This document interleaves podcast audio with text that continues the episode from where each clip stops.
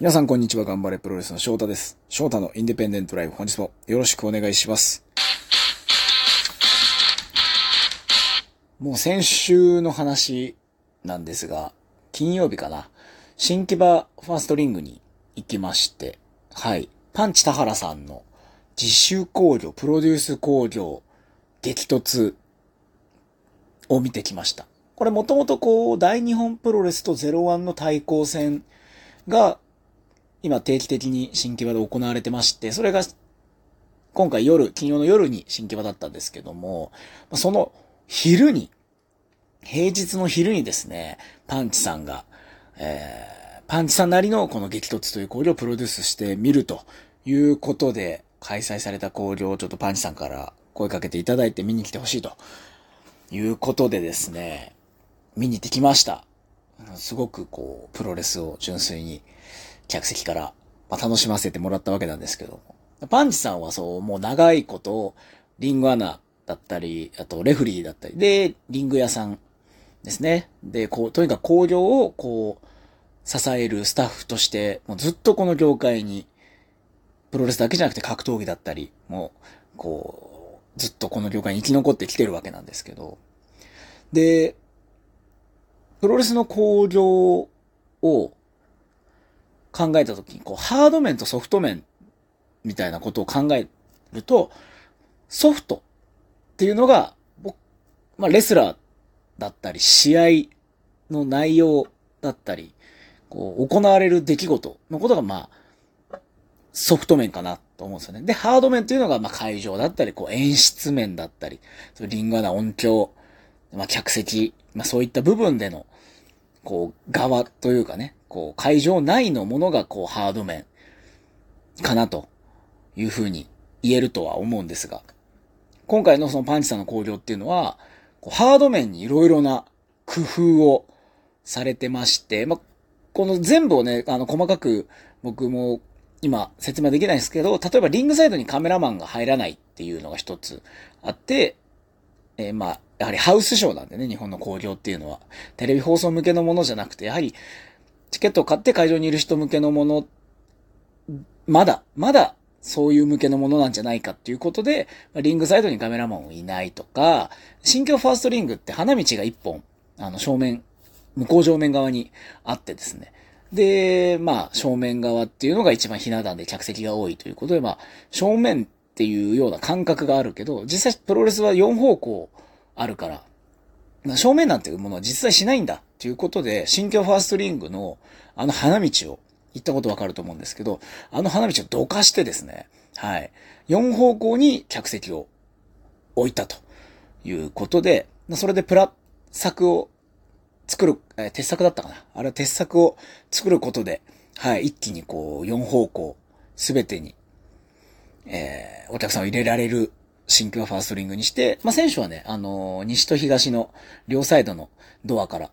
入ってくるっていうのだったんですよね。で、えっと、引きのカメラは、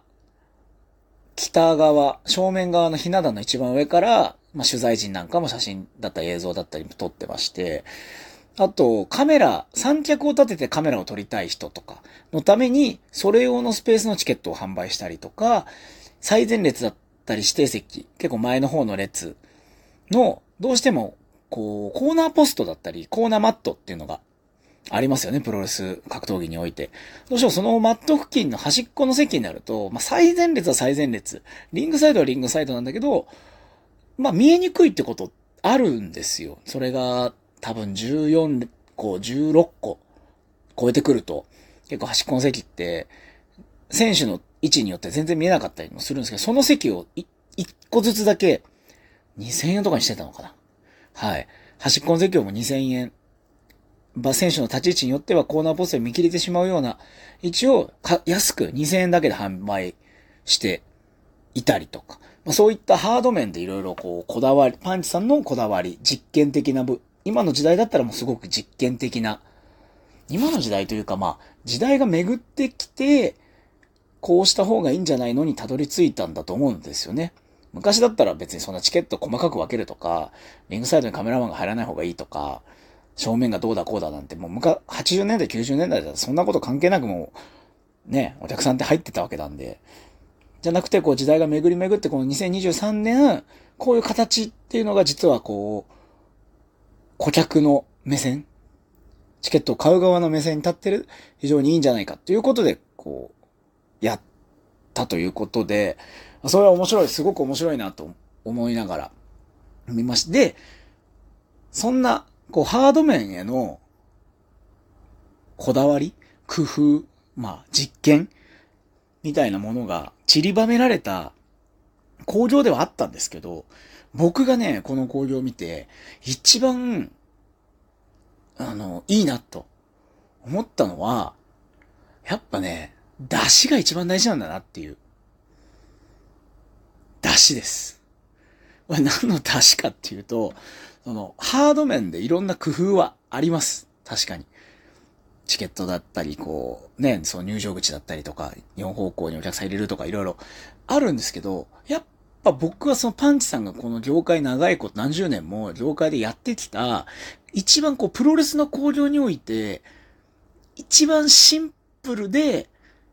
最も、もう極限までシンプルで、ただこれがないといけないっていうものが、欠けてなかったから面白かったんだと思うんですよね。うん。あの、なん、なんだろうな。なんかプロレスにおける大事なものっていうのは、そそういういろんな創意工夫が、まあ表向きにはね、あ、こんな工夫してるんだ、こんなチケットがあるんだってなるんですけど、なんかね、こう、プロレスを見やすい、お客さんがプロレスを見れる環境づくりっていうのがすごく行き届いていて、それはこう、やっぱりリングアナだったり、音響の方のうん、テンポの良さかな。その人たちが作り出すテンポの良さ。選手はね、曲が鳴ったら出て行って、ゴングが鳴ったら試合をするんで、それを選手が心地よく、またお客さんも心地よく試合できるように、なんかね、出汁がね、良かったんですよ。で、ソフト麺。料理で言えば材料は、もう大日本プロレスと01の、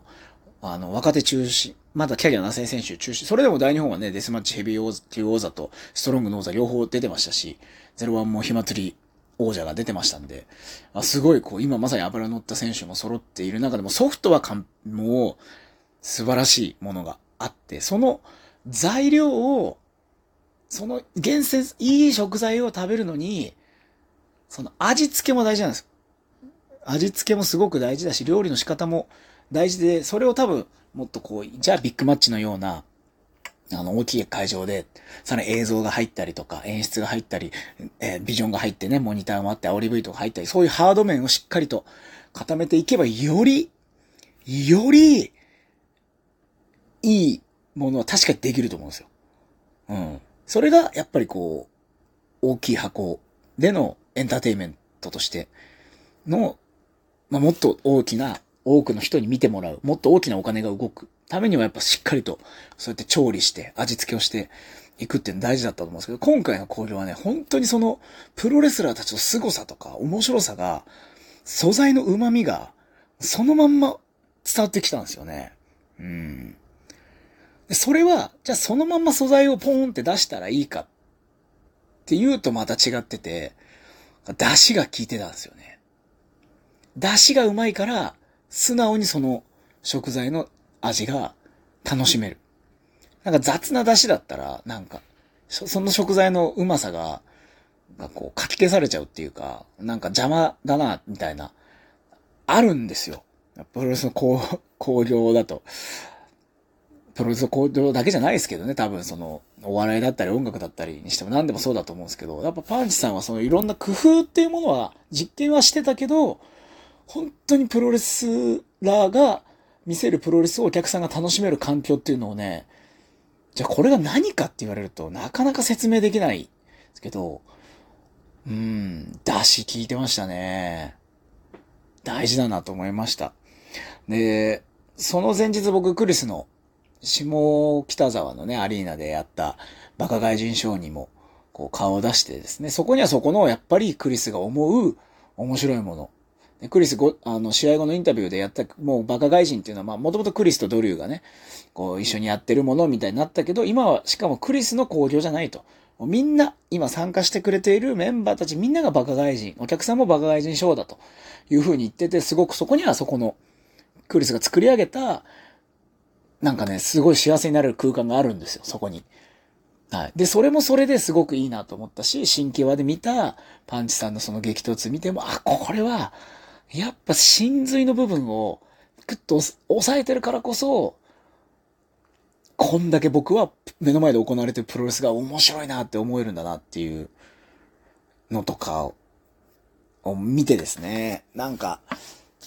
ちょっと最近は自分でも4月にね、プロデュース工場、王子の参考料の中でやったりもしました。なんか自分でも、うーん、ちょっといろいろやってみたいなというふうに、最近思います。なんかこう、すごく刺激を受けて火をつけられたというか、うん。ただコツコツやるっていくしかないなっていうのも感じてはいますね。今の、うん、日本のプロレスファンの総数みたいなところから考えると、まあ、コツコツとやっていくけど、なんかでもそういう小さな火種を生んでいかないと、なんか、こう、新しいものをとか刺激とか、うん、循環していかないんじゃないかなというふうに思って、すごく刺激を受けております。まあ、そんなパンチさんの交流について、結構熱く語って しまいました。えー、翔太のインデペンデントライフでは、番組特製オリジナルステッカー差し上げてますので、ぜひぜひ質問を送る、お便りを送るから、えー、郵便番号、住所、お名前を書いて、えー、いただければステッカーをお送りします。今日も最後までお聴きいただきまして、ありがとうございました。また次回の配信でお会いしましょう。ごきげんよう。さようなら。